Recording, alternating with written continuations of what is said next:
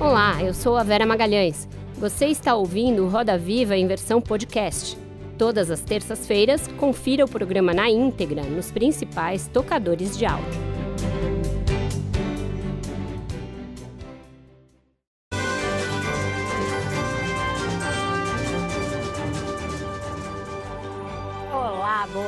Noite. Sejam muito bem-vindos ao Roda Viva. Estamos ao vivo para todo o Brasil pela TV Cultura e emissoras afiliadas e conectados ao mundo todo por meio das nossas plataformas digitais. Esta segunda-feira marca o início do mês de agosto, que abre oficialmente a campanha eleitoral. Mas a temperatura já está lá no alto, com as definições de candidaturas e as discussões em torno dos grandes problemas do nosso país. O nosso entrevistado desta noite conhece a política brasileira em profundidade e sob múltiplas perspectivas. Ele já esteve no Executivo Municipal e Estadual por três vezes e também no Legislativo, como deputado federal e senador.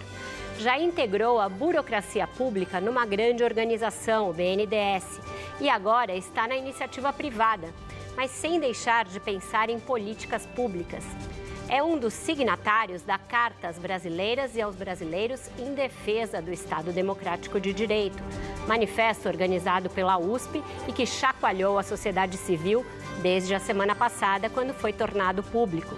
Também é uma referência quando o tema é ajuste fiscal, graças à gestão exitosa das contas públicas que praticou quando foi prefeito e governador. Por fim, integra várias organizações que ajudam a fomentar o debate programático para além da ideologia e das preferências partidárias. Para dar início à cobertura de uma eleição presidencial crucial para o futuro do Brasil, o Roda Viva recebe hoje o economista e ex-governador do Espírito Santo, Paulo Artung. Paulo César Artung Gomes tem 65 anos. Na juventude, foi ligado ao Partido Comunista Brasileiro, na época proibido, e atuou na reestruturação da UNE, a União Nacional dos Estudantes. Aos 25 anos, foi eleito o mais jovem deputado estadual capixaba. Em 1990, foi eleito deputado federal. Quatro anos depois, tornou-se prefeito de Vitória. Também foi senador, com uma das maiores votações recebidas por um político do Estado.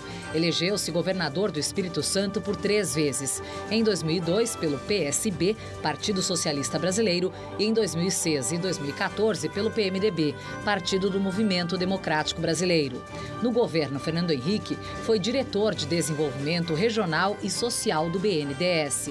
Hoje, sem partido, é presidente executivo da Indústria Brasileira de Árvores, membro do Conselho do Movimento Todos pela Educação e do Conselho Superior de Economia Criativa, da Federação Federação das Indústrias do Estado de São Paulo. Também é conselheiro do Renova BR, movimento que apoia a formação de novos líderes na política nacional. Para entrevistar o ex-governador Paulo Artung, nós convidamos Malu Delgado, correspondente da DW Brasil e repórter do podcast Politiquês do Nexo Jornal. João Vilaverde, jornalista e professor de administração pública e governo da FGV São Paulo. Roberto Maltic, editor e apresentador do podcast Ao Ponto, do jornal o Globo. Ângela Pinho, repórter da Folha de São Paulo. E Rodrigo Psitelli, repórter e apresentador do De Olho no Voto, aqui na TV Cultura. Contamos ainda com as cobiçadas caricaturas em tempo real do nosso mestre Paulo Caruso. Boa noite, governador. Um prazer tê-lo aqui conosco nessa noite. Boa noite, boa noite, Vera. Alegria estar junto com vocês. Queria dar uma boa noite a todos os telespectadores também. Ah, então tá certo. Governador, o senhor assina esse manifesto que tem dado tanto o que falar, Carta das Brasileiras, as brasileiras e aos brasileiros em defesa do Estado Democrático de Direito. É, eu queria começar perguntando por isso.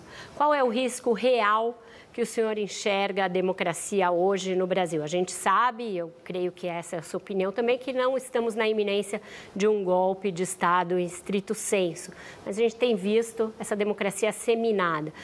O que a gente já perdeu de espaço democrático e qual é o risco concreto de que a gente perca mais? Olha, Vera, é, precisamente é, você pode especular sobre os riscos de uma ruptura institucional. Né? É, mas certeza desse processo nunca você tem. Se não tinha no tempo das baionetas né, e dos tanques na rua, é, muito menos agora, que você é, vê nesse, nesse, nesse ciclo de enfraquecimento da democracia mundo afora é, um processo completamente diferente, que na verdade você está minando as instituições democráticas por dentro. Né? Então, assim, é, dizer que tem precisão numa análise, não, mas tem ameaças. E eu acho que é de bom senso que a sociedade coloque limite nisso. Ou seja, que a sociedade civil coloque o pé na porta e estabeleça com clareza o que ela não tolera. E eu acho que pela segunda vez, agora de uma maneira mais ampla, você sabe que entidades que não aderiram àquele primeiro movimento agora aderiram. Pela segunda vez, a sociedade brasileira, sabe, está de pé, dizendo que ela não tolera. Dizer que ela é feliz com as instituições que nós temos aí não é verdade. Nós queremos aperfeiçoar essas instituições. Nós queremos essas instituições funcionando melhor. Mas nós não queremos andar num retrocesso por um caminho que nós já trilhamos e deu completamente errado. Né? Os jovens que me escutam nesse momento, importante dizer a eles, é, a ruptura institucional que foi praticada na década de 60 e o ciclo de exceção autoritário não deu certo. Deu muito errado em todos os sentidos. Né? Então, assim, a sociedade civil está colocando a sua posição. Eu acho que de uma maneira muito forte. Né? É, a gente pensava que, esse, que essa carta fosse ser assinada por tantos brasileiros numa velocidade tão rápida. Não, eu tenho que dizer isso aqui. Mas cada dia que você olha, sabe, são milhões de brasileiros assinando essa carta. Né? Então, é, são milhares de brasileiros assinando essa carta. Então, eu acho que o, o sinal está dado. E, e, esse, e esse e esse, esse é um bom caminho. Né? Acho que o Brasil é diferente, tem uma imprensa livre, atuante, e sim, a gente quer aperfeiçoar essas instituições que estão aí. Quando eu olho para o Brasil hoje, eu acho que a gente não tem uma tarefa só. Né? A gente tem essa tarefa de fazer uma espécie de um muro de contenção que protejam as instituições democráticas para que elas possam passar por um processo de atualização e modernização, né? E tanta coisa ajuda nisso, inteligência artificial, novas tecnologias e assim por diante. Mas essa não é a única tarefa. Nós temos uma segunda tarefa, que é debater com profundidade para onde vamos, né? Vamos fazer. E aí essa campanha que nós temos polarizada não nos ajuda nisso, porque ela empobrece o debate sobre o presente e principalmente sobre o futuro do país. Por isso que é bom ouvir alguém que não está disputando diretamente a eleição e tem todo esse background para a gente tratar disso. Vamos fazer isso aqui hoje. Maltique, por favor. Boa noite, governador. Boa noite, Roberto. É... O senhor falou recentemente, o, o, presidente Jair Bolsonaro ele não dá muito valor à carta, né? Ele já demonstrou publicamente, tudo que eu vou falar aqui, na verdade, ele já falou publicamente.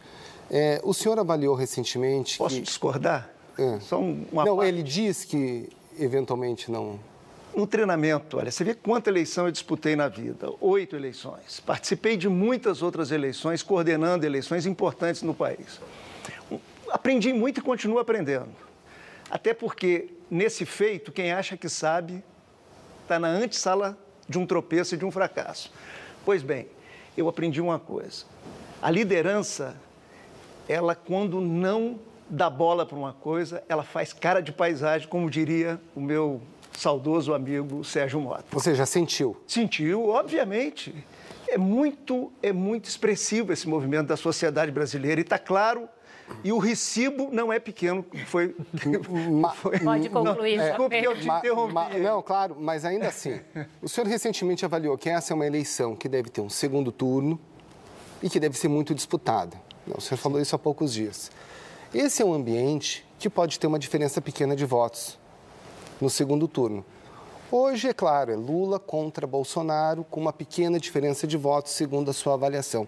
Esse é o cenário que o presidente pode esperar para dizer, de maneira falsa, que a eleição foi fraudada. E ele pode dizer que votos que seriam dele foram para outro outro candidato. E ele mesmo disse, né, que aceita resultado apurado fora do TSE, o que é estapafúrdio. Né? O resultado vai ser apurado pelo TSE. Se isso acontecer, se ele rejeitar o resultado da urna caso ele perca, qual é o desdobramento? O que, que vai acontecer? Olha, é, eu acho que, que o que garante resultado de eleição é, assim, é justamente uma sociedade, uma sociedade civil ativa. Né? Isso que garante. Né?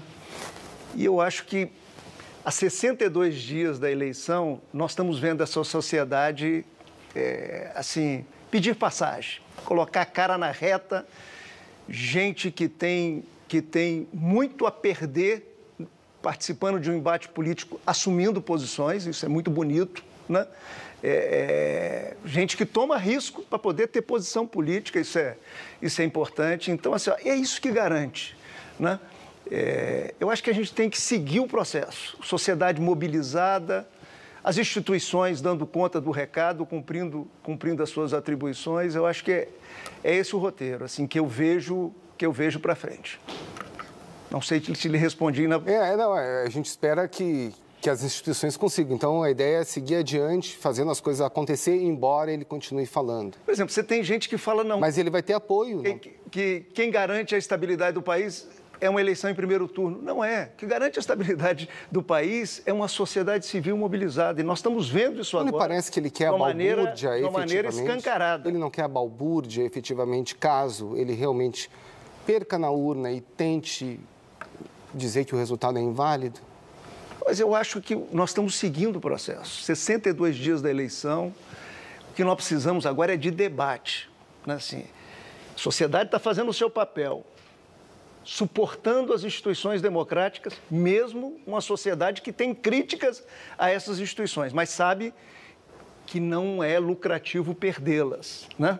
Tem que mantê-las e modernizá-las. Esse, esse é o desafio. Então, esse trabalho está sendo feito. O outro trabalho é trazer o debate político sobre não. o futuro do país. Isso está faltando, está empobrecido. Outro dia, um jornal de grande circulação no Brasil colocou colocou a posição sobre Petrobras dos dois concorrentes que estão com índice de pesquisa maior. Parecia que era o mesmo, que era o mesmo porta-voz das duas declarações. Por quê? Porque eram duas declarações vendendo terreno na Lua.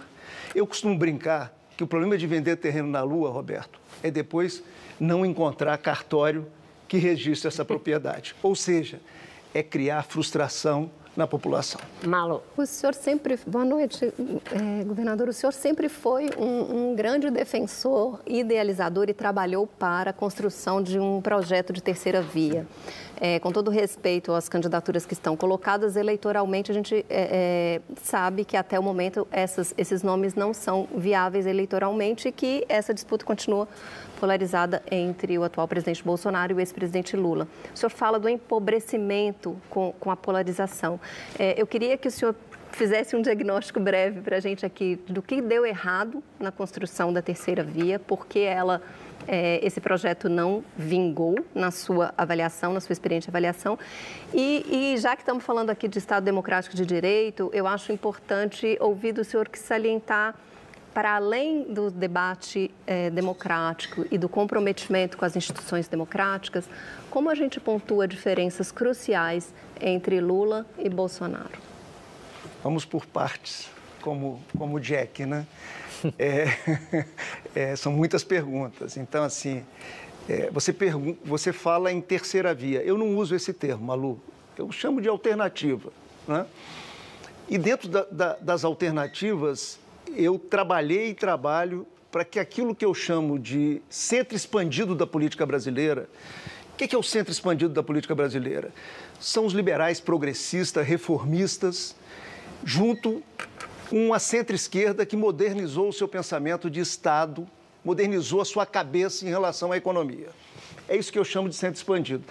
Nesse campo de alternativas, eu trabalhei e trabalho para que o centro expandido tenha tenha força no debate sobre o futuro do Brasil.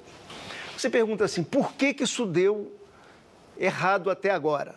Até agora, porque O jogo está sendo jogado. Né? Olha a Colômbia, o que aconteceu está aqui do nosso lado. Nas as vésperas da eleição, alguém que estava garantido no segundo turno perdeu a sua posição. E alguém que não era cogitado para estar no segundo turno foi para o segundo turno e quase ganhou a eleição. Não ganhou por uma diferença muito pequena. Não estou entrando no mérito de posições políticas de ninguém. Só para a gente ver que eleição é caixa de surpresa. Olha quantas que eu já disputei. Todas tiveram surpresa. Quantas que eu é, coordenei e, e, participei indiretamente. Todas caixa de surpresa. Então, assim, é, é, você pergunta até agora por que, que esse projeto não tem, não tem a robustez uhum. proporcional ao que esse pensamento representa na sociedade brasileira. Eu diria a você, muito simplesmente, se você me trouxesse aqui há seis meses atrás, talvez até essa resposta ela encontrasse alguma dificuldade e alguma contestação. Não, isso é um problema do perfil dos candidatos. Tal candidato tem essa dificuldade no relação, na, na relação com a sociedade. Passado esses seis meses e agora, você olha que não é isso. Não é fulano ou beltrano. É uma coisa objetiva, quebrar uma polarização como essa, que não é um problema só nacional. Isso está presente nas democracias mundo afora. Olha o que aconteceu no, e continua acontecendo nos Estados Unidos, olha o que aconteceu no Brexit. Então, assim, quebrar uma polarização dessa não é fácil. Não é fácil para ninguém, não adianta fulanizar. Uhum. Ah, fulano, sabe, usa tal roupa. Não é isso. Né? Não é fácil. Mas também não é impossível. Isso é, e que tá, esse jogo é jogado agora. As convenções estão terminando, nós vamos começar com um processo real de campanha eleitoral e esse jogo vai ser jogado. Né? É, sabe, é, não tem a facilidade. Sim, e hoje fica claro que não é um problema pessoal. Nós acabamos chegando a uma, a uma candidata, nesse campo que eu estou me referindo, nós acabamos chegando a Simone. Como é que eu pensava isso lá atrás? Eu pensava numa grande concertação política para chegar a um candidato ou uma candidata que unificasse a partir de um debate programático e assim por diante. Não foi isso que aconteceu. Uhum. Os tropeços, os desencontros acabaram produzindo o fim da fragmentação desse campo. Tem uma candidata né, que representa esse campo mais é, é proximamente. O Ciro tem uma posição diferente. O Ciro tenta trazer a tradição do trabalhismo getulista, é um programa econômico diferente, eu respeito e acho que ele está resiliente na posição dele, inclusive. Quer dizer, 8, 9% em pesquisa, com esse tipo de polarização que eu me referi, não é fácil, não é fácil chegar a isso. Uhum. E ele está chegando, ele, tá, ele chegou e está mantendo essa posição. Então, é, tem muita água para passar debaixo da ponte. Deixa eu falar uma coisa que eu acho que vocês vão se assustar. Só as diferenças. 62 dias para a eleição não é muito tempo, não, é uma eternidade. Há 70 dias da eleição americana, eu fui chamado por um grupo de empresários para conversar sobre a eleição americana. Todos eles achavam que o Biden ia ter um resultado extraordinário, histórico. E eu achava que tinha muito tempo. E a vida mostrou que eu estava certo, tinha muito tempo. Acabou sendo uma eleição disputadíssima e todos tiveram é, votações consagradoras. Então, assim, tem muito chão pela frente. E sobre a diferença dos Exato. dois personagens aí que ah, são os protagonistas? Não é, o, não é o meu caso. Meu caso é valorizar a candidatura da Simone Tebet que está melhorando o discurso. Né? Outro dia deu uma longa entrevista colocando a, a sua posição e torcer para que ela tenha capacidade de fazer uma coisa que o Centro Expandido anda com dificuldade nos últimos anos, que é conectar a sua narrativa ao dia a dia da população, que eu chamo assim de criar Não, uma espécie de um tá fio terra, governador. de criar um fio terra na relação com a desculpa, que ela está perguntando e depois eu vou girar que a gente está se demorando muito em cada pergunta. Ela está perguntando se tem diferenças fundamentais no apreço pela democracia entre Claro que tem, claro que tem. Assim, eu só não estou entrando muito Estou valorizando a candidata que acabou ocupando essa posição do centro expandido mas é, na é política brasileira. É importante nesse momento fazer essa diferenciação, Sim, não? é importante, mas é importante que a gente viva o primeiro turno com as características de um primeiro turno. Assim, por que, que nós instituímos dois turnos nas eleições? Eu disputei eleição ele, eleições com um turno só. Para prefeito da capital, eu disputei com um turno só. Mas por que, que nós evoluímos nisso? Para que no primeiro turno a gente exerça sabe, o voto com a proximidade do nosso certo. pensamento político e programático, sabe? Uhum. E não que a gente faça no primeiro turno opções de um segundo turno. Não é isso. Eu acho que e é uma forçação de mão em relação a esse debate. Eu vou, eu vou só é, voltar a esse tema, quer dizer, no final do ano passado, quer dizer, a discussão era duas, que a eleição ia ser resolvida no primeiro turno, segundo, que tinha que fazer voto útil já no primeiro turno. Quer dizer, todas as duas discussões, elas não se estabeleceram com o tempo. Ângela, por favor. Governador, eu vou reforçar, boa noite, a pergunta da Malu e da Vera. Sempre que se fala em polarização, surge uma crítica de uma eventual é, a, a falsa assimetria entre esses dois campos, né? sendo que tem, a gente está falando de um político que sempre respeitou a alternância de poder e outro que ataca reiteradamente as instituições e ameaça não respeitar o processo eleitoral. Então, eu queria reforçar essa pergunta. Quais são as diferenças fundamentais que o senhor vê entre esses dois campos? O senhor já escreveu um artigo até que falava do risco entre a recaída lulista e a extrema-direita. Queria saber isso, se o senhor vê esses risco, esse risco entre esses dois polos como equivalente. É, seguramente, o, o, meu artigo não estava escrito nada que fulanizasse, porque não é, o, não é muito o meu costume. Nunca foi, né? Assim, eu sempre, eu sempre gostei das disputas no campo das ideias, no, no campo programático, né? Quer dizer, realmente eu escrevi um artigo no Estado de São Paulo que eu mostro é, é, é, assim, contradições nas, nas, nas duas, nos dois caminhos que estão postos aí liderando, liderando as pesquisas de opinião até esse momento. Então, assim, é, mas se eu em algum momento coloquei, coloquei é, simetria na análise de um e de outro, de forma alguma. Né? Então, assim, são diferentes, mas nesse momento eu acho que nós precisamos é, colocar de pé uma alternativa à polarização é, é, e colocar, um, do, do, ponto de vista programático, um outro caminho para o Brasil. Um caminho que transforme o nosso país. Um caminho que apanhe essa oportunidade que está na nossa porta, que é a descarbonização da economia mundial, sabe? E coloque o Brasil com protagonismo na economia verde. Um caminho que apanhe o desafio da educação básica do país e escale as boas experiências que nós já temos no Brasil. Ah, ah, vamos buscar inspiração em Singapura. Podemos buscar em Singapura, na Coreia do Sul e assim por diante, mas hoje nós temos Sobral, que deu certo. Eu fui, eu, a, a, a, nossa administração do Espírito Santo foi buscar, foi buscar inspiração em Sobral, foi buscar inspiração em Pernambuco, no ensino médio, e nós saímos de uma posição desfavorável no IDEB, fomos para primeiro lugar na prova de português e matemática. Quer dizer, escalando experiências made in Brasil. Então, assim, é, nesse momento, assim, nós temos que discutir essas questões. Como é que a gente transforma a infraestrutura precária desse país Estou falando de portos, aeroportos, rodovias, ferrovias, é, transmissão de dados 5G. Como é que a gente transforma essa fragilidade nossa, que tira a competitividade dos nossos produtos no mundo, numa, for, numa fortaleza geradora de emprego e renda? Como é que a gente faz isso? Né? É, tem como fazer? É esse o debate que o país precisa fazer. Como é que a gente resolve esse, esse problema secular?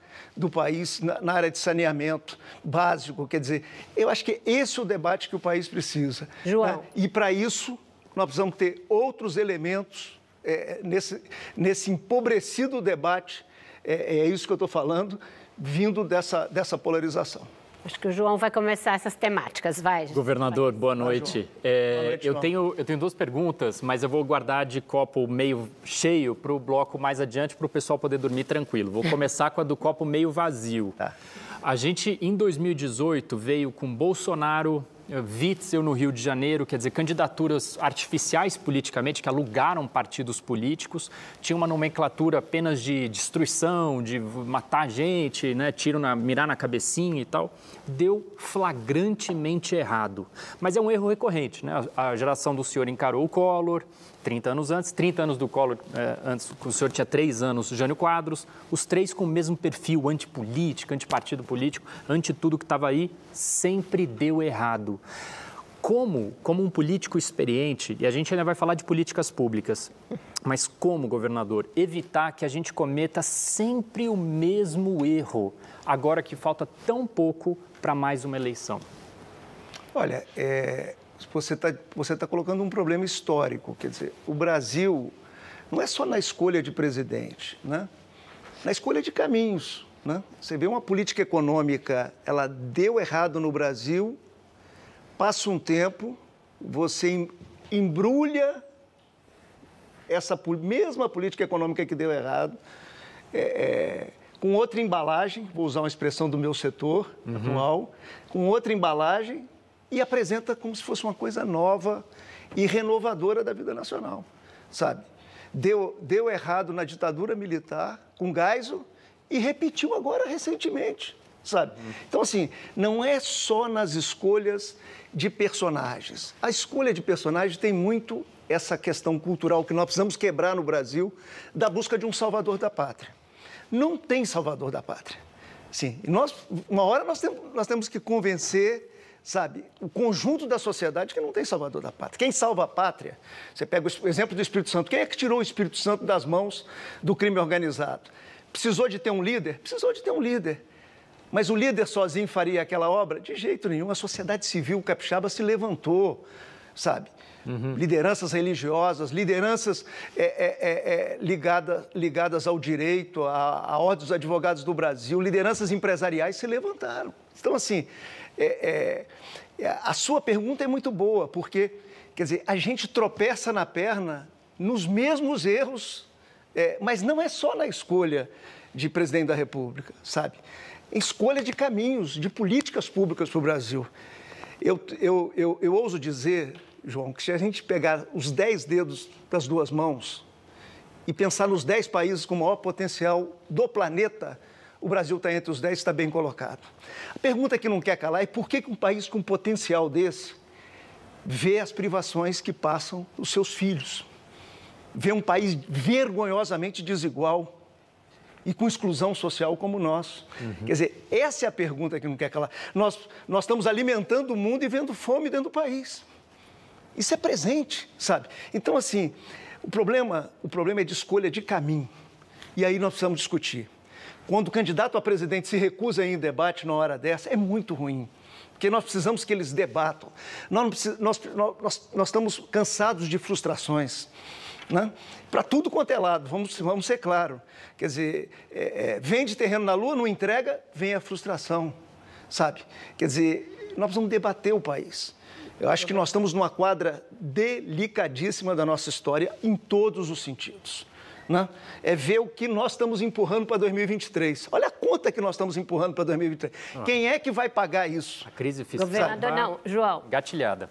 É, a gente está empurrando uma compra para 2023, eu estou empurrando um tempo para o segundo bloco que a gente já estourou. Então, eu preciso fazer um intervalo e a gente volta já já. Peço desculpa. Mais só eu, eu é que estou prolixo.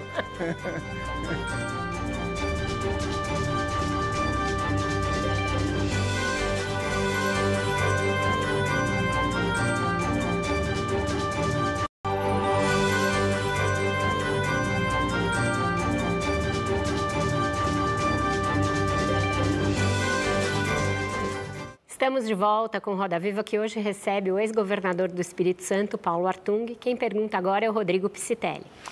Boa noite, governador. Eu queria tocar um, ponto, um pouco no ponto tocado pela, pela Malu, que envolve o que o senhor chamou de centro expandido, ou a gente tem chamado de terceira via, né?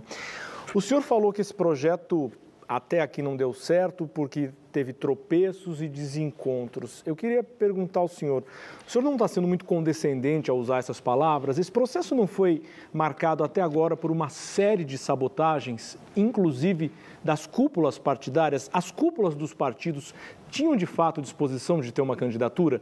Pergunto isso até em razão da disputa pelos bilhões do fundo eleitoral que está agitando os bastidores dos partidos. E ainda sobre esse tema, eu queria aqui introduzir um personagem por curiosidade. O senhor esteve muito próximo do apresentador Luciano Huck, articulou um projeto de, de candidatura dele, ainda ali por volta de 2016, 2018, e esse nome foi sendo levado até 2020. Na última eleição, inclusive, pesquisas uh, de bastidores indicavam a viabilidade do nome dele.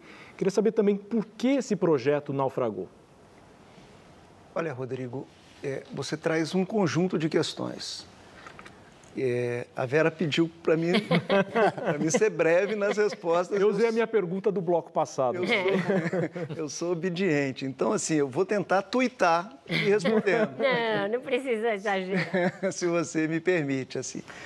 É, vou começar pela questão dos partidos, né, que eu considero muito relevante. Pergunta se os partidos, essa estrutura, fundo eleitoral, é, se é isso que boicotou é, assim, candidaturas ou candidatura daquilo que a gente chama de um centro expandido da política brasileira. Acho que não, Rodrigo. Acho que, acho que assim, é, a mini reforma política foi boa para o país, só para o telespectador saber. Ali foi instituído uma cláusula de desempenho para os partidos e proibiu-se coligações proporcionais, que eu acho que é um grande avanço na política brasileira. Isso vai, isso vai trazendo resultado, resultado é, paulatinamente, né? gradativamente. A outra coisa que eu achei muito boa que foi feita no país foi acabar com o financiamento empresarial de campanha. Eu acho que foi um avanço a gente ter clareza, campanha tem custo e o financiamento é público. Isso não quer dizer que eu seja a favor desse fundo eleitoral com esse volume de recursos que está aí. É diferente, né? Mas houve um avanço conceitual. Acho que estou falando isso porque nós precisamos defender essa manutenção. Senão, daqui a pouco a gente quer fazer uma outra reforma política e desmonta isso que está sendo feito, que eu acho que a médio prazo dá resultado. Então, assim, é, é, vai precisar ter democracia nos partidos, já que tem dinheiro público lá. Não tem hoje. Tem oligarquia é, partidária hoje no Brasil. A gente precisa quebrar com isso. É, vai precisar ter democracia interna. Vai precisar ter critério da distribuição desse dinheiro. Não pode ter um critério onde o presidente do partido, o oligarca, decide que ele vai colocar dinheiro em deputado e não vai colocar dinheiro no candidato a governador, no candidato a presidente da República. Vai ter que ter critério. Né? Como a gente fez isso muito em cima da perna, como as coisas acontecem no Brasil, lamentavelmente, muitas vezes, deu, deu esse efeito colateral. A outra parte da sua pergunta, que eu quero resumidamente entrar nela, assim, tem um vazio de liderança no país. Sim. Quando eu, quando eu consegui ascender na política nacional, tinha um congestionamento de líderes. Tinha um congestionamento aqui em São Paulo, Minas Gerais, no Nordeste, Bahia, Pernambuco. Hoje não, hoje tem um vazio de liderança. Então, assim, eu valorizo muito movimentos como o movimento do Luciano, Luciano Huck, que você tocou. Movimentos como o do Eduardo Leite, né? para citar uma outra liderança. É, movimentos como o do Eduardo Paes, no Rio de Janeiro. Eu acho que, assim, é, outro dia eu usei essa expressão numa palestra. É, tem copo, tem copo vazio, mas tem um copo, sei lá, começando a ter volume também de água, assim, na formação de um outro ciclo de liderança. Eu acho que nós brasileiros precisamos estimular, por exemplo, o Luciano tem vontade de ser presidente da República. Está claro, isso ficou claro no processo, né? independente das idas e vindas. Temos que estimular ele, o Eduardo e outras lideranças, né? o Eduardo Leite, o Eduardo Paes e outras lideranças, né? esse próprio movimento que eu participo, Renova BR, que está formando meninos e meninas, é, preparando para a vida pública, Mas, como o RAPS, como o RAPS faz, como o Livres faz, é, e outros movimentos da sociedade civil. Nós temos que empurrar essa gente é, é, para que elas estejam presentes, se não agora nesse processo eleitoral, é, nos próximos processos eleitorais, sejam de disputas municipais houve, e nacionais. Mas já houve dois processos eleitorais em que essa cogitação do Luciano Huck surgiu e ela não se materializou. Eu me pergunto, e pergunto ao senhor, na verdade, é, basta ter vontade para ser candidato a presidente? Fiquei tão feliz sair... que você ia perguntar é, e responder. Não, não, não, infelizmente não. Mas basta ter vontade de ser candidato a presidente. Eu sei que o Luciano Huck está nos assistindo, porque ele até tuitou. Porque sempre que chega na hora da, é, do balanço do que se tem a ganhar e o que se tem a perder, ele fica na posição confortável de um apresentador é, bem sucedido que ele é. Isso não mostra que precisa mais do que isso e mais do que apostar, inclusive, em informação que eu sei que ele tem, o agora, tenho, acredito que ele está próximo? Olha, Vera, eu acho que ele tem elementos que são essenciais. Tem idade, né? Está novo. Segundo, é, tem vontade, de, já deixou isso claro no, nas várias conversas, debates públicos e assim por diante. Tem preparo, né? uma pessoa que estuda, monta grupos de estudo para discutir o agro brasileiro, para discutir educação. Falta coragem, então? Educação, nada. Falta o momento certo. E política é isso. Eu já deixei de disputar a eleição num ciclo e disputei a eleição no outro ciclo. Prefeitura de Vitória foi isso. Ela, ela, ela passou na minha frente, eu fui cogitado, cheguei a admitir, mas vi que não era a minha hora. Né? E eu acertei porque quando, no momento seguinte, eu fui tentar, eu fui eleito prefeito da capital, que era um, era um ponto importante na trajetória que eu tinha planejado na minha cuca. Então, é, é, política, você precisa, você precisa olhar o tempo certo de fazer os Mas, movimentos. Então, a... eu acho que é, o que nós precisamos, enquanto sociedade civil, é estimular esse, esses jovens e dentro dos jovens os meninos mesmo e as meninas que estão interessadas em participar da política. Um dos ciclos do Renova, nós, nós escrevemos 31 mil brasileiros, todos, na grande maioria, jovens, meninos e meninas. Então, tem vontade de participação, eu acho que nós precisamos estimular. Mas, governador, eu acho importante a gente aprofundar um pouco esse debate sobre a questão da liderança, porque o senhor mesmo reconhece, apesar de todo o engajamento é, nessa formação, o senhor reconhece esse vácuo que a gente vive hoje. É, e o senhor tem destacado muito, até na, nos seus cursos aí de formação, que um dos pressupostos básicos para a formação de uma liderança política é a capacidade de diálogo, né? Perfeito. É, eu, eu queria entender um pouco, assim, porque só o estímulo a essa juventude, as pessoas... A gente está numa disputa eleitoral com o presidente, com o ex-presidente, cujo ex-presidente tem 76 anos de idade, né? É, é, é difícil a gente imaginar no Brasil uma política personalizada é, nos candidatos uma, uma possibilidade de mudança nisso. É só o incentivo que vai garantir essa formação de novas lideranças? Ou a gente precisa, de fato, de uma reformulação séria do sistema político brasileiro? E aí, pensando na questão partidária que o senhor já mencionou aí anteriormente.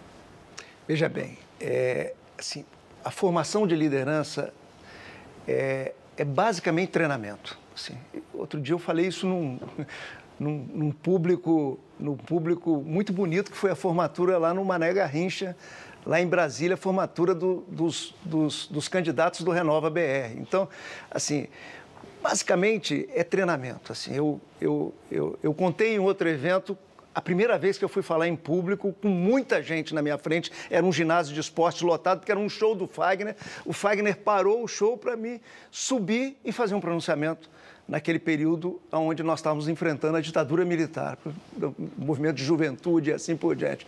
Então, assim, isso é treinamento, a gente aprende e nós precisamos ensinar. Essa função é dos partidos políticos deveria ser dos partidos políticos. Mas no cenário. Depois da Constituinte de 88, que nós reorganizamos a vida partidária do país é, e colocamos dinheiro nos partidos, inclusive nas fundações partidárias, as fundações partidárias deviam estar recrutando meninos e meninas e dando formação, dando treinamento, ensinando a negociar, ensinando que, que o ótimo muitas vezes é inimigo do bom, muitas vezes você pisa no bom e a partir da, do, do, passo que você dá no bom, você estrutura uma caminhada que você chega aonde você deseja, é, é, é, numa melhor condição. Então, quer dizer, isso, isso devia estar sendo feito pelos partidos. Os partidos não, não fizeram. Mas é, os governadores. Renova BR assumiu, RAPS assumiu, Livres assumiu, Comunitas assumiu e tantas outras organizações da sociedade civil. Os... Mas nós queremos é, é estimular para que os partidos voltem a fazer Roberto, esse depois... movimento. Mas os partidos estão fazendo a política pela política, inclusive os partidos que pretensamente poderiam é, representar o, o, centro expandido. Eles ficam olhando para o lado da esquerda, para o lado da direita, fazendo seus acordos e não constroem junto essas lideranças. Então, o senhor mesmo mencionou oligarquias. Não está na hora de, é, eu não sei como, né, não sei a ideia que o senhor tem a respeito disso. Os partidos precisam, não sei se é por reforma ou pelo nome das pessoas que estão nos partidos. O fato é, os partidos não estão fazendo com que as lideranças apareçam. Quer dizer, a estrutura partidária do Brasil, Roberto, virou uma geleia geral é, é, com o passar do tempo da democratização para cá. Mas nós tivemos um fato extremamente positivo, eu queria repetir, que foi a mini reforma política. Mantida a mini reforma política, nós vamos ter uma diminuição do número de partidos. Isso já está em curso no Brasil. Você vê que Mas teve, os grandes partidos teve, estão aderindo. Vamos fazer a roda. Você, você vê que teve uma fusão enorme de partidos políticos. Né? O PSL e o DEM produziram uma, uma, uma, uma fusão um importante. né? Não estão se entendendo. Oi? Produziram um Frankenstein, não estão se entendendo. Mas, mas isso em função da legislação. Em se não tivesse a legislação, né? se não tivesse a legislação, Vera, não teria o estímulo para que isso acontecesse, não teria o estímulo para essa direção. Então nós vamos ter mantida a mini reforma política e nós precisamos defendê-la, por isso que eu estou insistindo. Nós vamos ter um número menor de partidos. Isso basta ter um número menor de partidos? Não. Ajuda na governabilidade, mas seria importante que os partidos tivessem democracia interna, sabe? E nós tivéssemos critérios para distribuição de fundo eleitoral no país. Isso sim daria uma mudança criaria outros incentivos para a movimentação dos políticos. E fique tranquilo, os políticos, eles são da família das corujas. Na, os, os treinados, eles enxergam no escuro. Se a gente criar o incentivo certo, a gente direciona para um, um, um, uma organização política de melhor qualidade no nosso país. João... O problema é que os incentivos estão trocados.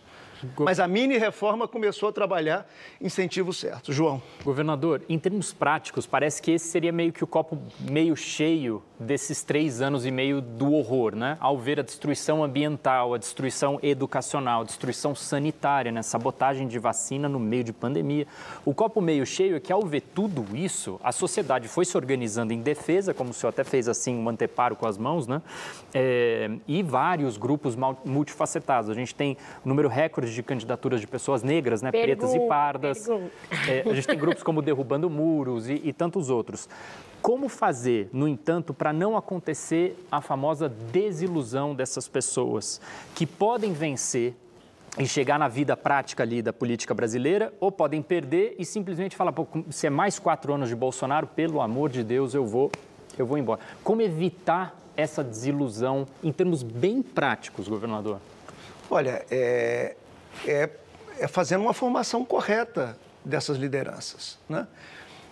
Perder e ganhar é de quem está no jogo. Assim, eu, eu sou um ponto fora da curva na, na, na, na, vida política. Quer dizer, eu disputei oito eleições e fui eleito oito vezes, exerci oito mandatos, mas isso é um ponto fora da curva, isso não é o normal. O normal é Mitterrand, que perdeu várias eleições, depois se elegeu presidente duas vezes e ficou 14 anos no poder. Isso, isso é o normal no jogo da política. Então você tem que treinar, tem que treinar e, e, e as pessoas estarem preparadas para a derrota e para a vitória. É, é, curioso, no Renova BR, eu vou te dar o exemplo do Renova, que assim, alguns perderam e acabaram sendo secretários municipais e estão fazendo belíssimos trabalhos, Brasil afora, em diversas áreas. O que é ótimo. Dizer, o que é ótimo. Então, a formação do Renova, que no início o pessoal só olhava quantos foram eleitos, né? Começaram a ver que não, essa formação está servindo para formar novas lideranças para o setor público brasileiro, que precisa de novas lideranças. Governador. Então, assim, é, é, é, é formar da maneira, João, correta. Assim, ah, vamos, nós podemos perder ali na frente. Muitas vezes, muitas vezes você perde ganhando. Você perde acumulando força para um próximo projeto que vai ser vitorioso. Muitas vezes não vale a pena ganhar de qualquer jeito. Isso na política você aprende rápido né? porque muitas vezes você ganha, mas frustra todo mundo e acaba sendo uma vitória, você ganha perdendo. Né? Então, assim, esse é um processo de dar uma boa formação para a meninada. Para que a gente tenha fôlego. Agora, eu queria te dizer, tem muita gente vindo. Se você olhar com calma, sem preconceito, assim, nas administrações estaduais, nas administrações municipais, tem muitas lideranças, inclusive, não só o prefeito, mas o secretário do prefeito, tem muitas lideranças de boa qualidade em formação para que a gente possa ter esse copo cheio e qualificado num futuro próximo. Eu não tenho dúvida disso. Assim, eu, assim, quando eu olho para frente, eu olho com otimismo. Quando eu olho para essa travessia que nós estamos dentro dela, eu olho com muita preocupação, porque é muito delicada essa travessia que nós estamos. Desculpe. Governador, é, queria voltar à nossa crise da democracia e o senhor, como governador, enfrentou um motim da Polícia Militar. Eu queria saber como que o senhor vê o risco da politização das polícias, dos policiais militares e a presença de militares em cargos civis da esplanada. Né? O senhor acha que, eventualmente, numa eventual derrota do Bolsonaro, policiais militares e as Forças Armadas podem tentar fazer algum tipo de, de reação ali fora dos limites da Constituição? E que papel o senhor acha que os militares devem ocupar é, após essa eleição? Angela, se me permite só eu fazer um adendo, porque eu também ia tocar nesse ponto e o governador aproveita e responde é, de uma vez. O ex-ministro Bebiano disse nessa mesma cadeira, pouco antes de morrer, chamando a atenção para o motim dos policiais no Ceará, que a sociedade devia ficar atenta a esse movimento, porque, segundo ele, o bolsonarismo vinha doutrinando as polícias militares por meio do Olavo de Carvalho e seus cursos e etc. O senhor, olhando em retrospectiva, enxerga já um embrião desse processo naquele motim de 2017? Sim, Rodrigo. Rodrigo e Ângela, eu, eu queria aqui primeiro, Rodrigo e Ângela, se vocês me permitirem, separar coisas distintas. Você falou das Forças Armadas, né? E falou das polícias militares. Então, assim, são coisas distintas e a gente precisa eu não sou especialista, nenhuma nem outra, mas assim, tem uma vivência, um treinamento de vida que eu vou falar sobre esse treinamento que eu tenho. Primeira coisa, eu queria tratar das Forças Armadas. Né? É, quer dizer, eu sou de uma geração que foi para as ruas para defender a volta das instituições democráticas, a volta da democracia, a anistia né? É, no nosso país. Então, assim, eu vi o final do regime de exceção, do regime autoritário, do regime militar. E eu vi o desgaste das Forças Armadas naquele momento final ali é, de regime. Mas também assisti e dialoguei ao longo dessa história minha, deputado estadual, deputado federal, né, senador, prefeito, governador. Assisti e dialoguei com as Forças Armadas que montaram uma estratégia, na minha visão, correta depois do, depois do, do, período, do período de exceção, de profissionalizar as Forças Armadas, de voltá-las para cumprir os seus atributos constitucionais como, como, como uma instituição de Estado. E essa estratégia, na minha visão, deu certo, porque devagarzinho as Forças Armadas foram repondo a sua relação com a sociedade brasileira. Então, assim, vinha num caminho bom, desandou um pouco nesses últimos tempos. Eu estou concordando com você. Mas eu, como sou um negociador, né, eu, eu, eu não sou médico, mas eu prescrevo uma coisa aqui. Ouso prescrever. Eu acho que as grandes lideranças que tem nas Forças Armadas deveriam refletir sobre isso. E deveria voltar ao caminho anterior de recuperação do seu prestígio junto à sociedade brasileira tem um descaminho em curso, eu estou concordando com você, mas tem a possibilidade de voltar rapidamente para o caminho, que estava um caminho muito interessante sendo trilhado. Então, essa, esse é um aspecto da sua pergunta, e aí o Rodrigo entra com a questão também da Polícia Militar, que é a segunda parte é, é, da sua pergunta, que é uma outra parte da sua pergunta, diria assim. Quer dizer, o motim que foi feito no Espírito Santo estava planejado para vários estados simultaneamente. Se desse certo no Espírito Santo, ia em frente. Não sei se vocês se lembram, o estado de São Paulo estudou aquele motim, né, através das redes sociais. Né, origem, da onde vinham as mensagens. Mais de 80% das mensagens não era de capixabas. Mais de 80% vinha de fora do estado. Era uma mobilização nacional que estava em curso. O apoio do Bolsonaro, então, Eu, só para lembrar, claro, só para lembrar, nesse período, é um período que eu estava internado aqui em São Paulo, que eu fui operado de câncer na bexiga. Quer dizer, a, o motim, eu soube do motim saindo do centro cirúrgico. Nós, só para lembrar as condições que isso aconteceu. Né? Mas nós, rapidamente, aí, aí é papel de liderança. Rapidamente eu pedi ao doutor Miguel Cirúrgico, que foi quem me operou, que me desse alta. Ele me deu o mais rápido possível, consciente que eu tinha que voltar. Voltar e estar no Espírito Santo, mesmo em recuperação. Né? E aí é o papel da liderança. Porque eu sabia que, nós tínhamos que agir e agimos. Controlamos, punimos, importante dizer isso aqui, punimos, né? O meu sucessor depois anistiou, erradamente. É tiro no próprio pé. Punimos, e colocamos a tropa na rua e produzimos resultado. Aí é pegar o resultado que eu estou falando aqui, pegar o resultado de 2018, um ano depois do motim, foi a maior queda de homicídio na história do Espírito Santo. Ou seja, fizemos o certo. Né? Fazer o errado, da demagogia, do populismo barato, é fácil. Fazer o certo produz resultado. Isso nós precisamos convencer a população disso. Só... Quer dizer, é, é é possível, o que eu estou querendo dizer assim? É possível, e eu falei isso recentemente num podcast do Globo, é possível os governadores liderarem as suas polícias, até porque eles são os comandantes das, das polícias militares. Tem lei, tem regulamento, tem como fazê-lo. Né? Agora, se flertar com a indisciplina, depois Perde Mas o, o senhor da, acha que isso está acontecendo? Perde o, controle da, perde o controle da tropa. Então, se flertar, se flertar por interesses políticos, eleitorais, você está entendendo o que eu estou falando. Sim. Então, assim, tem coisas que precisam ser tocadas com a responsabilidade de quem tem valores, de quem tem princípios. Né? Foi isso que nós fizemos no Espírito Santo. Eu acho que essa questão... Deu resultado, deu resultado, e muitas vezes em alguns estados não é feito. A experiência, a experiência do Ceará é muito interessante. Então, ela, ela, repete a experiência do Espírito exato, Santo eu acho em, que, outras, em outras circunstâncias. Eu acho que a gente ainda tem que tratar desse tema. Não esgotou esse tema da segurança e das polícias, mas eu preciso fazer um outro intervalo. Então, eu volto daqui. O João também tem adendo, a Ângelo, Rodrigo, a gente vai tratar mais desse assunto.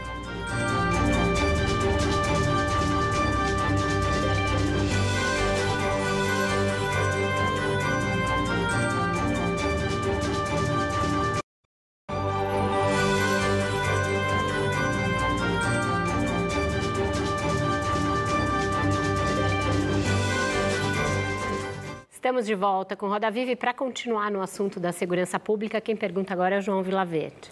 Governador, seguindo esse ponto que a Ângela inaugurou, é, a gente está numa situação de alto risco quando a gente pensa no Ceará. Né? Daqui a 62 dias tem eleição lá também, todos os estados. O capitão Wagner, ele é líder de um motim que começou 10 anos atrás, em 2012, que terminou com morte. Né? Líder de motim.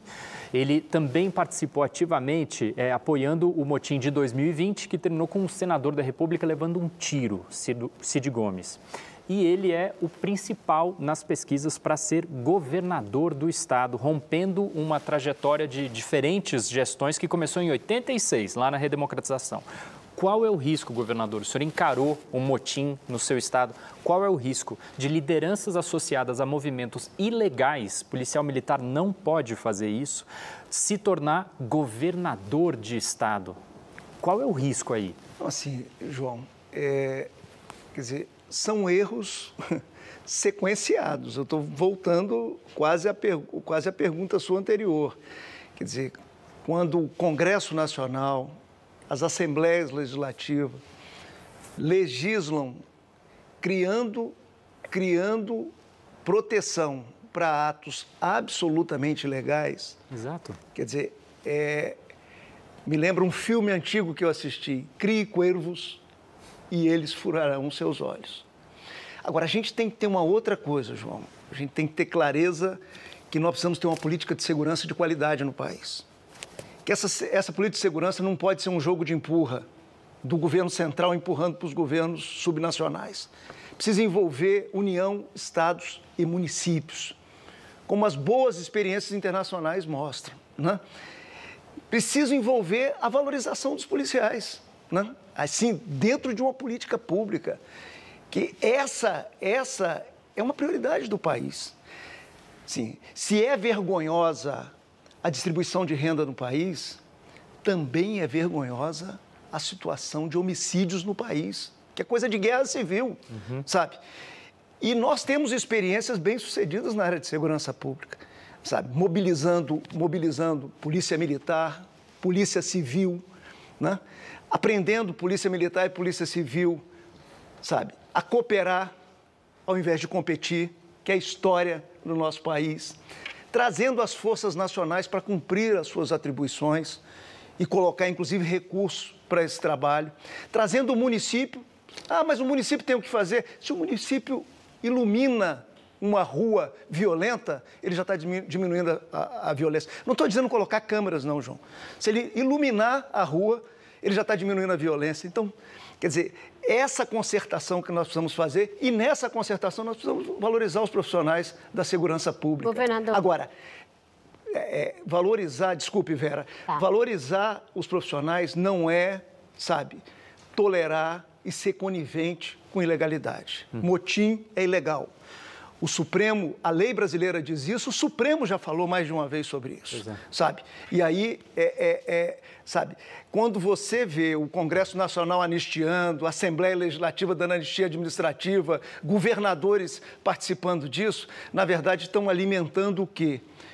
A quebra, no caso da Polícia Militar, de uma estrutura que depende é, é, de disciplina e hierarquia.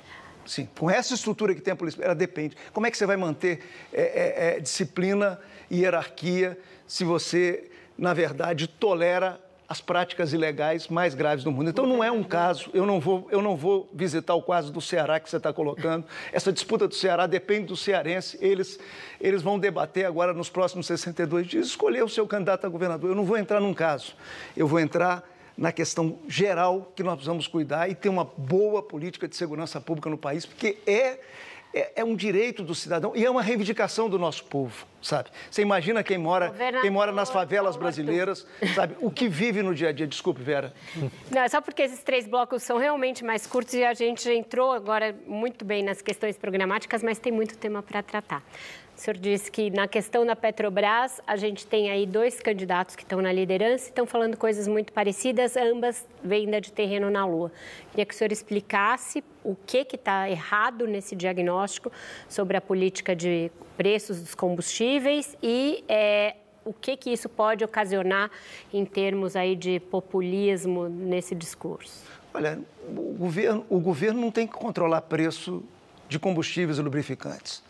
Se o governo quer baratear gás para determinado segmento da população, faça um programa, como estruturou agora, e focalize em quem precisa. E eu sou completamente a favor. E usa dinheiro do orçamento para fazê-lo. Né? É, é, agora, você, você subsídio, dá subsídio genérico, é, uma pessoa que tem uma lancha de todo tamanho aqui na, na, na, na no litoral paulista, vai usar gasolina subsidiada. É, é, sabe, isso não tem sentido, Vera. Quem vai pagar essa conta de desorganização?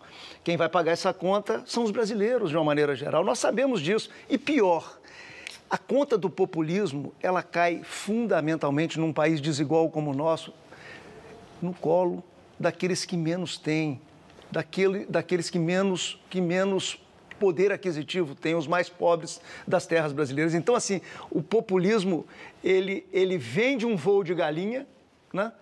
mas esse voo de galinha, quem paga a conta ali na frente é a população de uma maneira geral e os pobres das terras brasileiras de uma maneira substancial. Governador, aproveitando que a gente está entrando aqui na questão mais econômica, mais programática, o senhor foi relator da Lei de Responsabilidade Fiscal no Senado, que foi um marco na vida pública brasileira.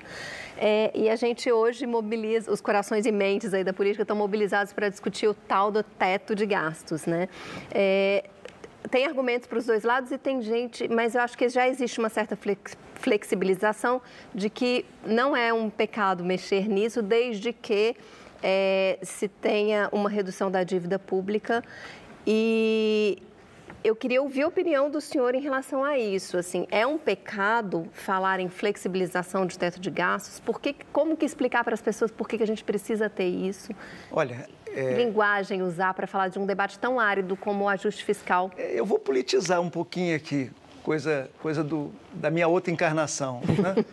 é, assim, quando nós estávamos lá no Senado aprovando a lei de responsabilidade fiscal, eu era senador, é, muitos daquelas forças políticas que votaram contra e obstruíram É, hoje estão dizendo que a lei de responsabilidade fiscal, devia, essa sim devia ser mantida e o teto não.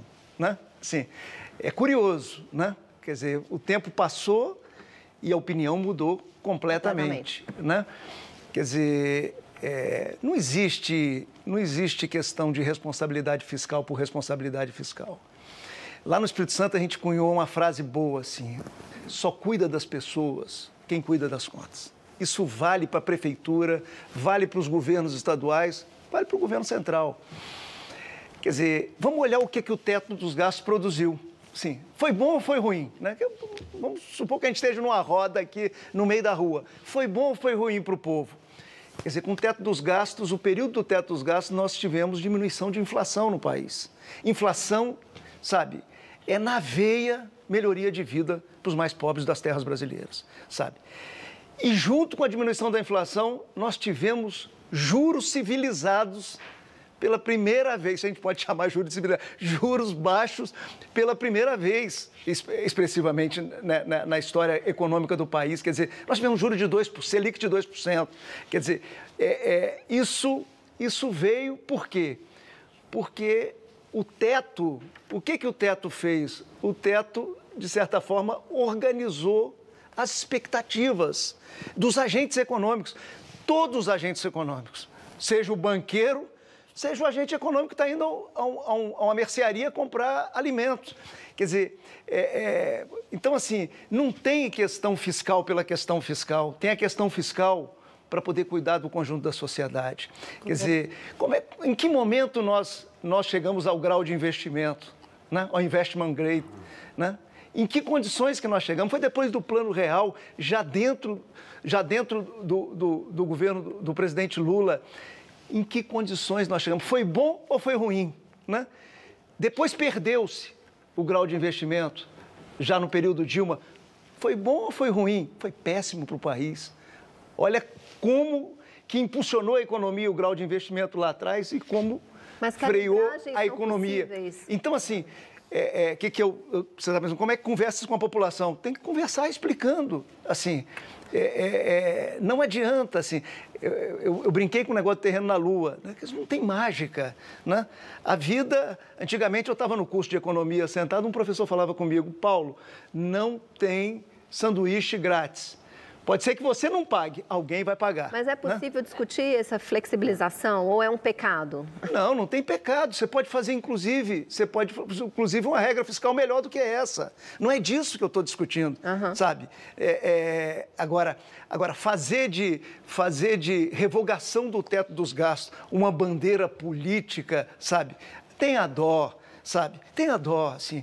É, é, é zombar é, é, é, do povo brasileiro, da inteligência do povo brasileiro. Pois sabe? é. Sabe, eu acho que isso, isso, isso é que nós precisamos discutir. Agora, tem que olhar no branco do olho, no fundo do olho da sociedade, conversar, convencer, mobilizar, motivar e é esse papel de liderança. E aí, no Lá, indo na outra pergunta sua que eu acabei pulando. e aí, no dia... Você tem um minuto e meio para essa conversa.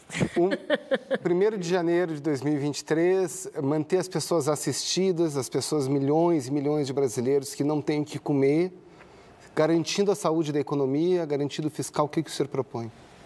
É, primeiro, assim, não precisava o ano passado, vou falar uma coisa aqui que as pessoas se esquecem rápido.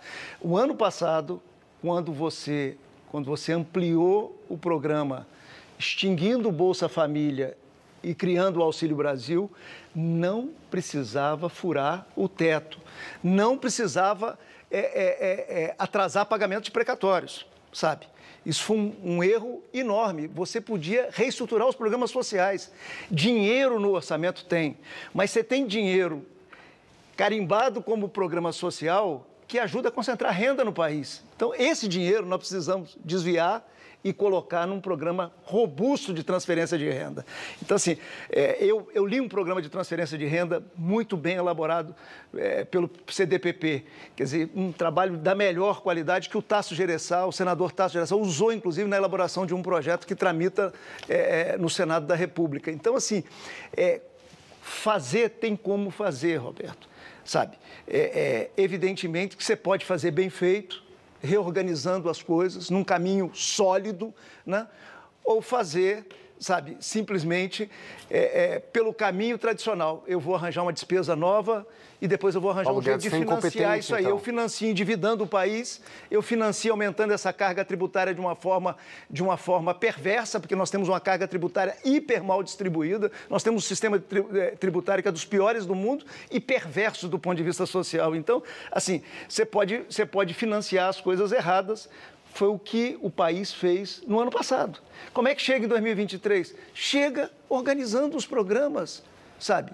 Nesse sentido, não tem dinheiro para tudo no Brasil, sabe? Nesse sentido, dinheiro reorganizando os programas sociais, nós teremos para fazer um belíssimo programa de transferência de renda, muito melhor do que o Auxílio Brasil, que, que não é um programa focalizado e tirou muitas das qualidades que o Bolsa Escola e depois o Bolsa Família introduziu num, em programa de transferência de renda no país. Mas eu tenho que falar tudo rápido aí.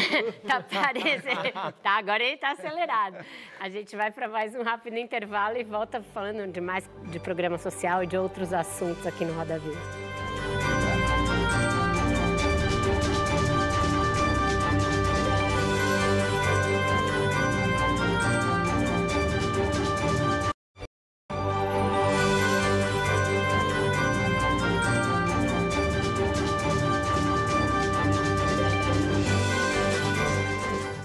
Estamos de volta com Roda Viva e quem pergunta agora para o Paulo Artung é a Ângela Pinho. Governador, é, queria voltar na questão da crise fiscal. A gente tem uma crise fiscal gravíssima, mas também tem um, uma tragédia social, com milhões de pessoas passando fome e uma crise muito grave na educação depois de quase dois anos de escolas fechadas, né? uma necessidade muito grande de recuperação da aprendizagem. Queria que o senhor desse exemplos de quais gastos o senhor acha que podem ser cortados para a gente equacionar essa crise e na educação, por onde a gente começar? Aí. Assim, Ângela, é, a minha experiência, quer dizer, o meu treinamento de vida mostra uma coisa que eu tenho que dizer a você nessa resposta e dizer ao Brasil, né? É, quando eu era estudante, líder estudantil, a gente pintava umas faixas assim, mais verba, e depois escrevia mais verba para quê, né? Então, assim, essa geração que eu venho dela, estou, colocando aqui uma autocrítica, sempre achou que dinheiro resolve as coisas. Dinheiro é importante, mas muitas vezes o dinheiro é mal aplicado. Eu vou te dar um exemplo, mas depois eu vou chegar na, na sua pergunta. Assim. Se a gente olhar o que foi aplicado na área educacional, isso, isso é bandeira da minha vida. Se você me perguntar assim, Paulo, qual é a prioridade do país? Melhorar a educação, a educação básica do país. É prioridade número um, na minha visão. Melhorar a instrução dos nossos jovens. Mas nos últimos anos, nós ampliamos muito o investimento em educação. E aí a pergunta que não quer calar é o seguinte: o que que isso mexeu na avaliação da aprendizagem no país? Mexeu muito pouco. É só olhar nossa posição no PISA. Então, assim, é, Para lhe responder, eu tenho que dizer assim: eu fiz nesse último governo, governo de dentro de uma recessão econômica, 2015, 2016, foi a pior recessão econômica é, da, da, da, história, da, história, da história do nosso país. Eu fiz mudanças na educação com dinheiro que estava nossa, não tinha dinheiro novo. Se eu fosse buscar dinheiro novo, eu, eu, em, 2000, eu em 2015 administrei o Espírito Santo com, com, com um orçamento menor do que 2014. É disso que se trata. Eu tive que achar dinheiro no desperdício. Né? Quer dizer. Onde que o Brasil está desperdiçando? Sabe, eu tive que achar dinheiro no desperdício. E achei dinheiro no desperdício. Né? Quer dizer, e fiz, um, fiz programas inovadores, como foi, como foi a Escola Viva, que nós implementamos, escola integral, em tempo integral e assim por diante. Assim. Fizemos programa na área de saúde, regionalização do Sistema Único de Saúde no Estado do Espírito Santo, nas regiões de saúde, levamos consulta especializada e exames, né, descentralizamos isso da, da, grande vitória e dos grandes centros urbanos do Estado do Espírito Santo, levamos para o interior, em consórcios municipais. Governador, na educação nacional, o que fazer para focalizar esses recursos? Você, olha, é, é, tá eu só estou dizendo isso porque a pessoa diz, não, precisa arranjar um dinheiro novo. Precisamos, primeira coisa que a gente tem que fazer quando chega no setor público é ver se o recurso que nós estamos alocando, nós estamos alocando com qualidade. Mas Essa é a primeira coisa. está sobrando na Então, assim, é, é, é, essa, é uma, essa é uma coisa. Segundo, é, nós estamos com um problema.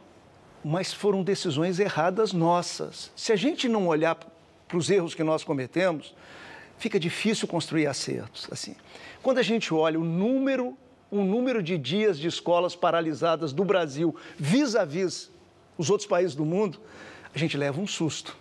Com o tempo que as nossas escolas ficaram fechadas e o debate que nós tivemos é, é, internamente é, é difícil que nós tivemos no, no, no nosso país. Então, assim, é, tem um rombo no casco na formação dessa geração de meninos, que é o que você está perguntando? Tem. Tem o que fazer? tem o que fazer.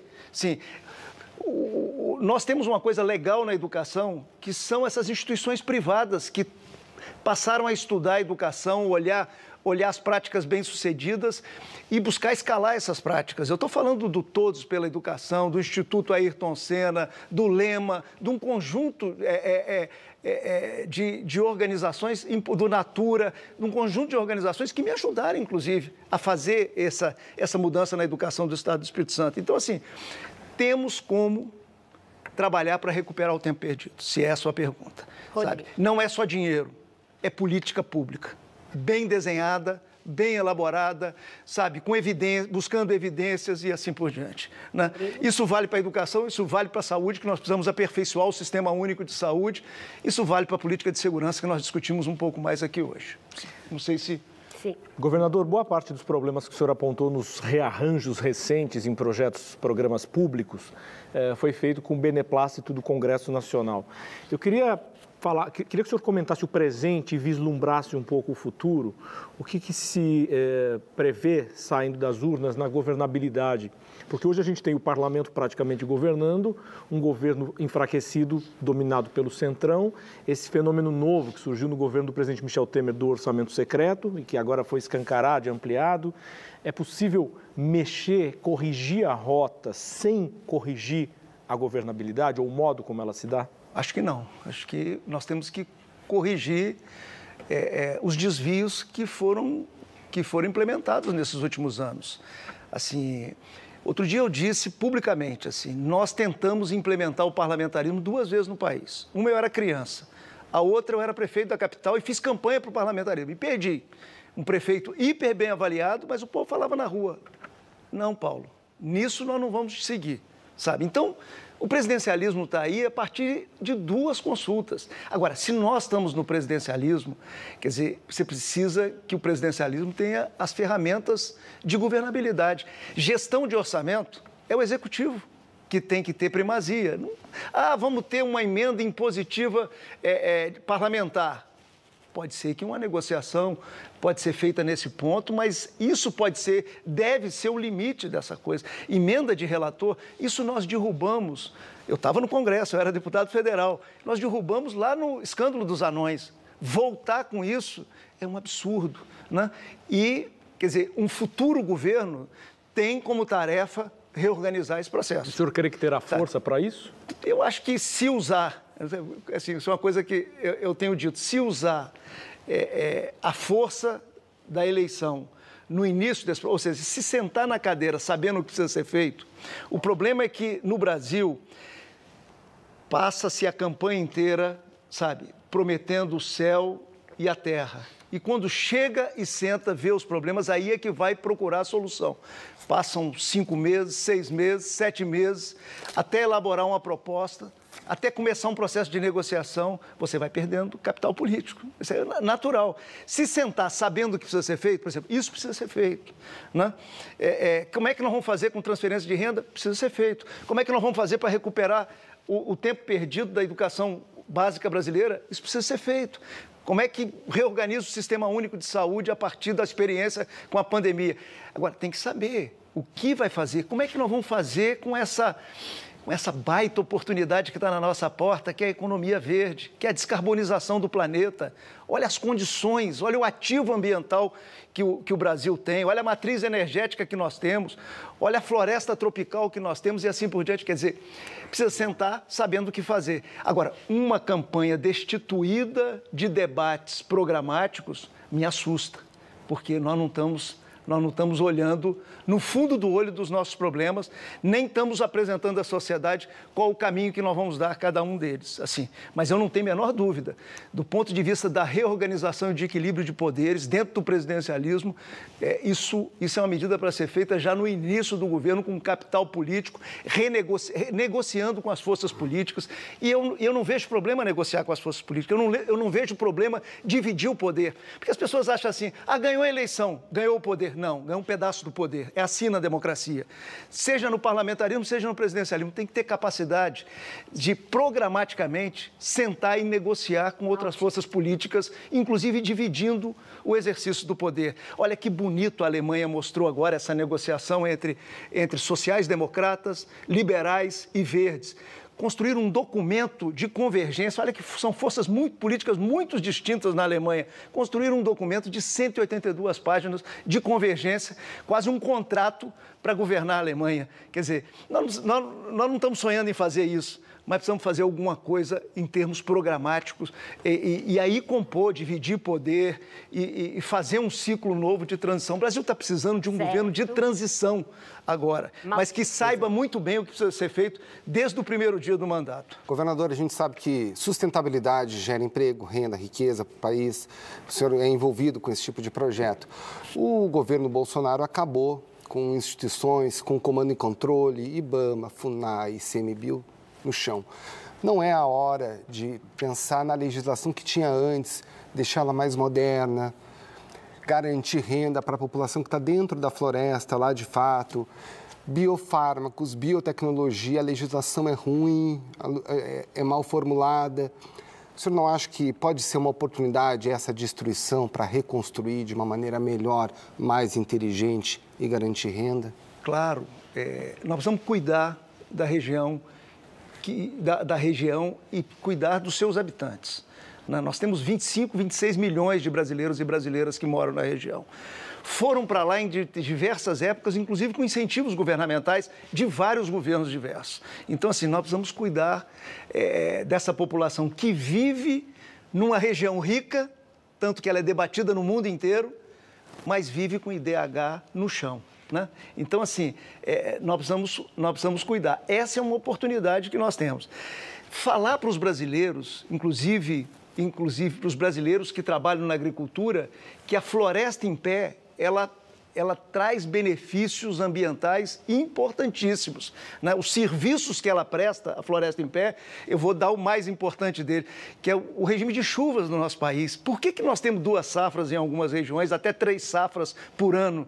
Por, em função do nosso regime de chuva, não é em função da irrigação, que cobre um pequeno número de propriedades, se a gente olhar os 5 milhões de propriedades que nós temos no país. Então, assim, é, é, essa é uma área que nós podemos desenvolver. Vou voltar a dizer: temos sol, temos vento, temos biomassa, temos capacidade de estar presente com protagonismo numa nova matriz energética para o mundo que precisa sair dessa matriz energética tradicional é, é do petróleo.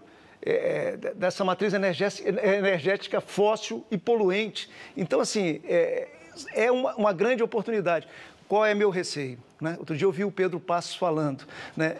Nós, ao longo da nossa história, as oportunidades chegaram na nossa porta e nós perdemos perdemos oportunidades. Por quê? A expressão perdemos os, os bondes da história.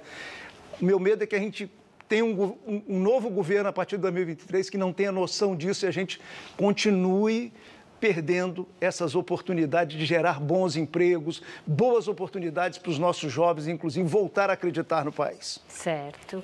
Com isso, então, a gente fecha o nosso quarto bloco, vai para mais um breve intervalo e volta já já para o encerramento desse Roda Viva com o Paulo Arthur.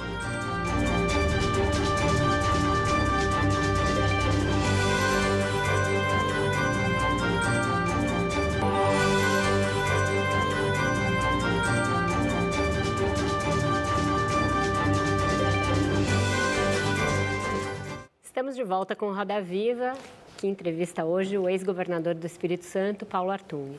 Governador, o senhor foi muito próximo do ex-presidente Lula quando o senhor era governador e ele presidente. Seus dois primeiros mandatos como governador coincidem com os dois primeiros mandatos dele como presidente. É, e é, agora o senhor demonstra muito ceticismo quanto à possibilidade dele tocar essas agendas a que o senhor se refere como prioritárias. Por quê? O que, que o senhor acha que está faltando nessa candidatura do Lula, que tem pregado, inclusive, a criação de uma frente ampla, tem buscado vários partidos, está procurando, inclusive, conversar com o Avante, com o União Brasil. Então, ele parece disposto a fazer essa coalizão, mas o que, que falta no diagnóstico, ao seu ver? Eu acho que o, o, o ex-presidente assumiu, assumiu um caminho né, é, muito. Distante daquilo que eu vejo como necessário para transformar o potencial do nosso país em oportunidade para o nosso povo. Né? Respeito as posições, eu sou, sou um democrata, sabe? Eu acho que é, as posições elas precisam ser respeitadas, mas divirjam democraticamente. Não é esse o caminho que o país precisa. O país precisa de reformas. Né? Quando a gente olha o setor público brasileiro, e, e, e olha que o setor público brasileiro ficou parado no tempo, ele não se modernizou. Se você quiser hoje valorizar um funcionário, é, um bom funcionário, você não tem instrumentos, sabe? Promoção e progressão é todo mundo no mesmo dia. Tenha você se esforçado no setor público, trabalhado duro, ou tenha você, uma vez conseguido a sua estabilidade, mantido simplesmente a rotina de ir para o trabalho, sabe? Quer dizer, precisa mexer na estabilidade? Não precisa mexer em estabilidade. Vamos ser claro. Precisa simplesmente regulamentar o que já está na Constituição brasileira, né? E você ter avaliação de desempenho na hora de promoção e progressão. Nós fizemos isso na Polícia Militar do Espírito Santo, lá no episódio, no episódio de 2017, com um resultado magnífico na rua ouvindo comentário é, do cidadão, que ao fim e ao cabo é quem paga o setor público. Então, assim, nós precisamos modernizar o setor público, nós precisamos fazer uma reforma tributária, nós precisamos de um movimento que, que, que, tenha, que tenha a capacidade de reformar as coisas que precisam ser reformadas no Estado brasileiro. Nós precisamos trazer o capital privado com força, Vera, para a infraestrutura. Precisamos que as agências reguladoras sejam agências reguladoras, não seja cabide de emprego de gente que tentou disputar uma eleição e perdeu, sabe? Então, assim, é, é, esse programa está sendo colocado? Não está sendo. Se for colocado, sabe, nós vamos prestar atenção.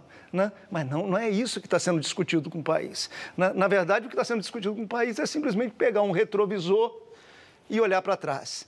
As condições lá de trás, primeiro, uma herança bendita do Fernando Henrique, que nós precisamos falar, né? uma herança bendita do presidente Fernando Henrique. Segundo, condições internacionais maravilhosas que a gente não tinha vivido e que não é o que nós estamos vivendo hoje. Quer dizer, quando a gente olha para o presente, nós estamos vendo internamente um contencioso sendo empurrado para 2023. É isso que está acontecendo no país. Quando a gente olha externamente, é o mundo andando de lado. Numa circunstância dessa, quem vai sentar na cadeira de presidente, na minha visão, tem que ter um programa claro e falar isso para o país, qual o rumo que nós vamos dar para o Brasil a partir do início do ano que vem. É isso que eu espero e eu acho que hoje, vou voltar a dizer o que está mais próximo disso, por isso, por isso é, é, é, a minha sensibilidade é a Simone Tebet, sabe, com a sua, com a sua visão é, para o Brasil. Fiquei chateado dias atrás em ver a oposição votando na PEC kamikaze e vendo a, a, a senadora Simone votando também. Achei um erro, sabe? E não escondo isso. Fui lá, coloquei minha posição, sabe? Mas é o que eu acho mais próximo para encaminhar o país. Agora, se tiver debate eleitoral e, o, e o rumo for outro, eu estou disposto a debater também. Certo, Malu. Em 2018, o, o senhor se desfiliou do, do MDB e desde então é, não fez nenhum aceno partidário para nenhuma legenda. O seu nome constantemente aparece, no, sobretudo nos momentos de crise. Recentemente, inclusive, apareceu como uma possibilidade de candidato à presidência, até pelo PSD, partido do, ex-prefeito criado pelo Gilberto Kassab. Queria saber se o senhor tem, alimenta uma desilusão com, com a deterioração da política e com a criminalização da política, e se o senhor acha que o seu lugar é nesse engajamento não institucional da política, ou se o senhor cogita a possibilidade de voltar para as esferas de poder institucionais. Tudo rápido, né? Por partes. Primeiro, agradecer o Kassab, né? As palavras dele aí em algumas entrevistas generosas em relação à minha pessoa. Então, tem que, tem que agradecer. Segundo, é, eu acho que a vida tem ciclos, né? A atividade profissional tem ciclos. Quando eu entrei na política, Malu, eu pensei em duas coisas. Né? Eu entrei contra a vontade do meu pai, que queria que eu fosse o líder dos negócios dele, e eu, eu o frustrei naquele momento. Então, assim, quando eu entrei, eu entrei com dois pensamentos. Primeiro, eu precisava fazer bem feitas as coisas no setor público. Né? E eu me esforcei a, em todos esses mandatos muito, né? inclusive no BNDES, quando eu tive, me esforcei muito para fazer as coisas bem feitas.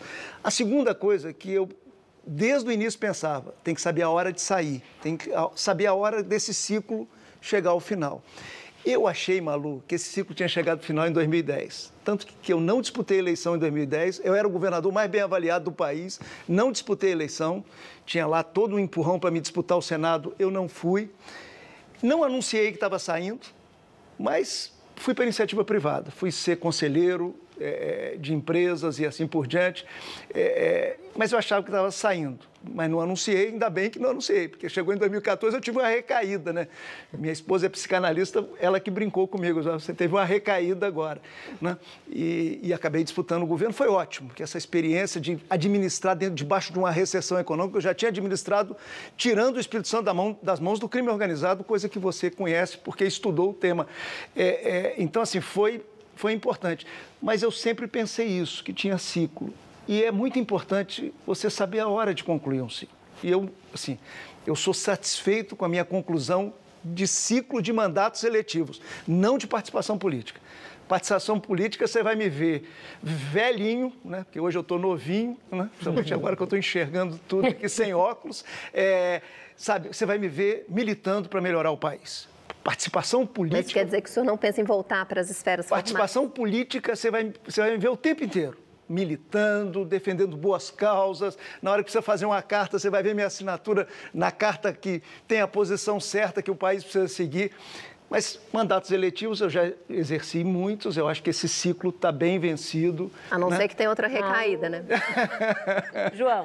Governador, agora que o pessoal que nos assiste ao vivo está prestes a dormir, queria terminar com uma palavra de esperança é, tua, mas a gente está num contexto de motociatas, do presidente falando de convocar soldado para desfilar na Praça de Copacabana no 7 de setembro, enquanto tem transição energética para fazer, inclusão produtiva dos jovens que estão evadindo do ensino médio, regionalização do SUS, reconstrução das instituições ambientais, todo esse mar de políticas públicas que ninguém está falando porque está preocupado em botar soldado para ficar passeando em Copacabana no 7 de setembro.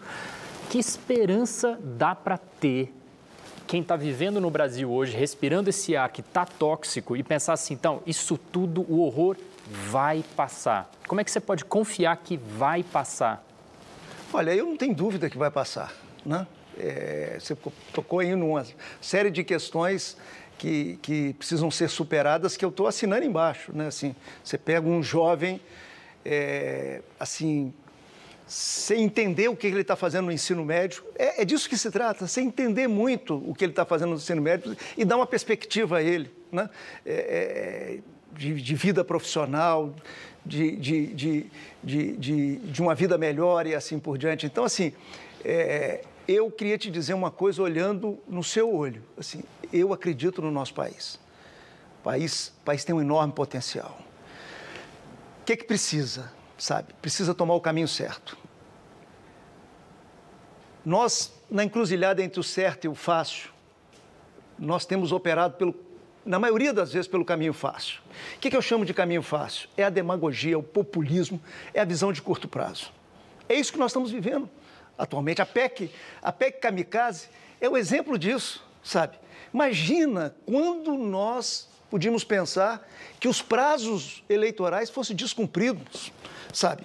É, é voltamos àquela época que nas vésperas da eleição o cara chegava com um caminhão de lajota, de uhum. telha, de saco de cimento e de cesta básica. É disso que se trata, uhum. né? Então, assim, mas o meu olhar para o futuro do, do, país, assim, quando eu, é, no curto prazo temos problemas, no médio e longo prazo, temos um bom caminho pela frente, a minha visão. Assim.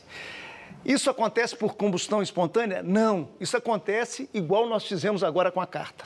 Isso acontece com gente importante arregaçando as mangas e tendo coragem de se posicionar. Isso acontece assim. Então, assim, é, se, eu tenho, se eu tenho uma experiência boa na minha vida, foi o Espírito Santo. Né? Quando eu tomei posse no Espírito Santo, a minha perna tremia, e eu não tenho vergonha de dizer isso. Pela minha responsabilidade, pelo que eu sabia que estava assumindo, pela necessidade que eu via de trazer esperança para o semblante dos capixabas novamente, sabe? Então, assim, é, é, aquela, experiência, aquela experiência ali mostra, mas aquela experiência não é minha isolada. Eu nunca falo eu fiz. Nós fizemos. O Espírito Santo é nós fizemos, porque a sociedade civil veio junto. O arcebispo da época, Dom Silvestre Scandian, foi um líder nesse processo. Doutor Agesandro, presidente da Ordem dos Advogados do Brasil, foi um líder nesse processo. Estou citando dois para não citar dezenas, sabe? A sociedade veio, os empresários que estavam de braços cruzados esperando que aparecesse alguém que fosse resolver, um salvador, não da pátria, mas um salvador estadual, descruzaram, se arriscaram. Né? Governador. É... E aí é... nós conseguimos, nós conseguimos, nós conseguimos fazer uma coisa que o Brasil está precisando fazer: levantar, sacudir a poeira e dar a volta por cima. Nós vamos lá? Eu acho que vamos.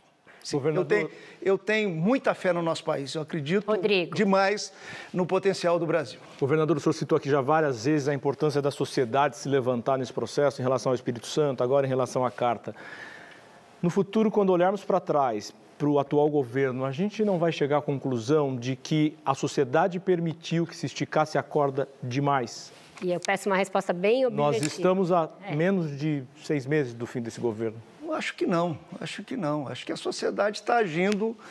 É, não, é a primeira, não é a primeira mobilização importante. A anterior foi muito importante, teve muito peso. É, e agora a sociedade está reagindo novamente. É, assim, eu acho que não acho tardio, assim, sinceramente, assim, tô, já que tem que responder rápido, eu acho que tá, tá, a resposta foi assim. Mas a gente já não tem muito desgaste, muita perda. Foi precisa, assim. Agora, eu não vou discutir aqui, Rodrigo, assim, o descaminho que o país andou até chegar onde chegou. Porque, assim, é, eu acho, né, assim, é, e a gente sabe por onde foi, foram produzindo. Assim, ah, é, esse país não tem problema de corrupção? Esse país tem um problema grave de corrupção. Vamos, vamos combinar, sabe? se houve excesso no combate à corrupção, eu não tenho meu aval a favor. Mas o combate à corrupção tem o meu aval a favor, sabe? São recursos do cidadão, sabe? É, envolvendo tramóia do público com o privado, do privado com o público. Então isso precisa ser enfrentado. Por que, que chegou? Chegou por uma série de descaminhos. Né? Era importante, é, é importante que a gente não também apague o que aconteceu para chegar ao que chegou. Nós precisamos sair disso. Eu acho que nós vamos sair disso. Né? É, é, e se a, gente se a gente focar numa discussão programática de rumo para o país, nós vamos estar muito melhor do que culta personalidade, personalismo, discussão, discussão de, de pessoas, sejam elas quem forem. Obrigada, governador, por essa conversa. Desculpa eu ficar apressando muito, mas aqui o tempo urge. Obrigada mesmo. Eu agradeço, muito, muito obrigado pela oportunidade de poder colocar as minhas ideias para vocês e para o Brasil. E parabéns pelo extraordinário programa que é o Roda Viva. Obrigada. Com isso, então, a gente encerra o nosso programa. Agradeço também essa bancada maravilhosa que dividiu os trabalhos comigo e correu comigo aqui. Malu Delgado, João Vilaverde, Roberto Maltic, Ângela Pinho, Rodrigo Piscitelli e Paulo Caruso. Muito obrigada principalmente a você pela sua audiência semana a semana. Eu disse que agosto no Roda Viva seria político e assim será. Na semana que vem a gente abre as nossas entrevistas com os principais candidatos à presidência da República.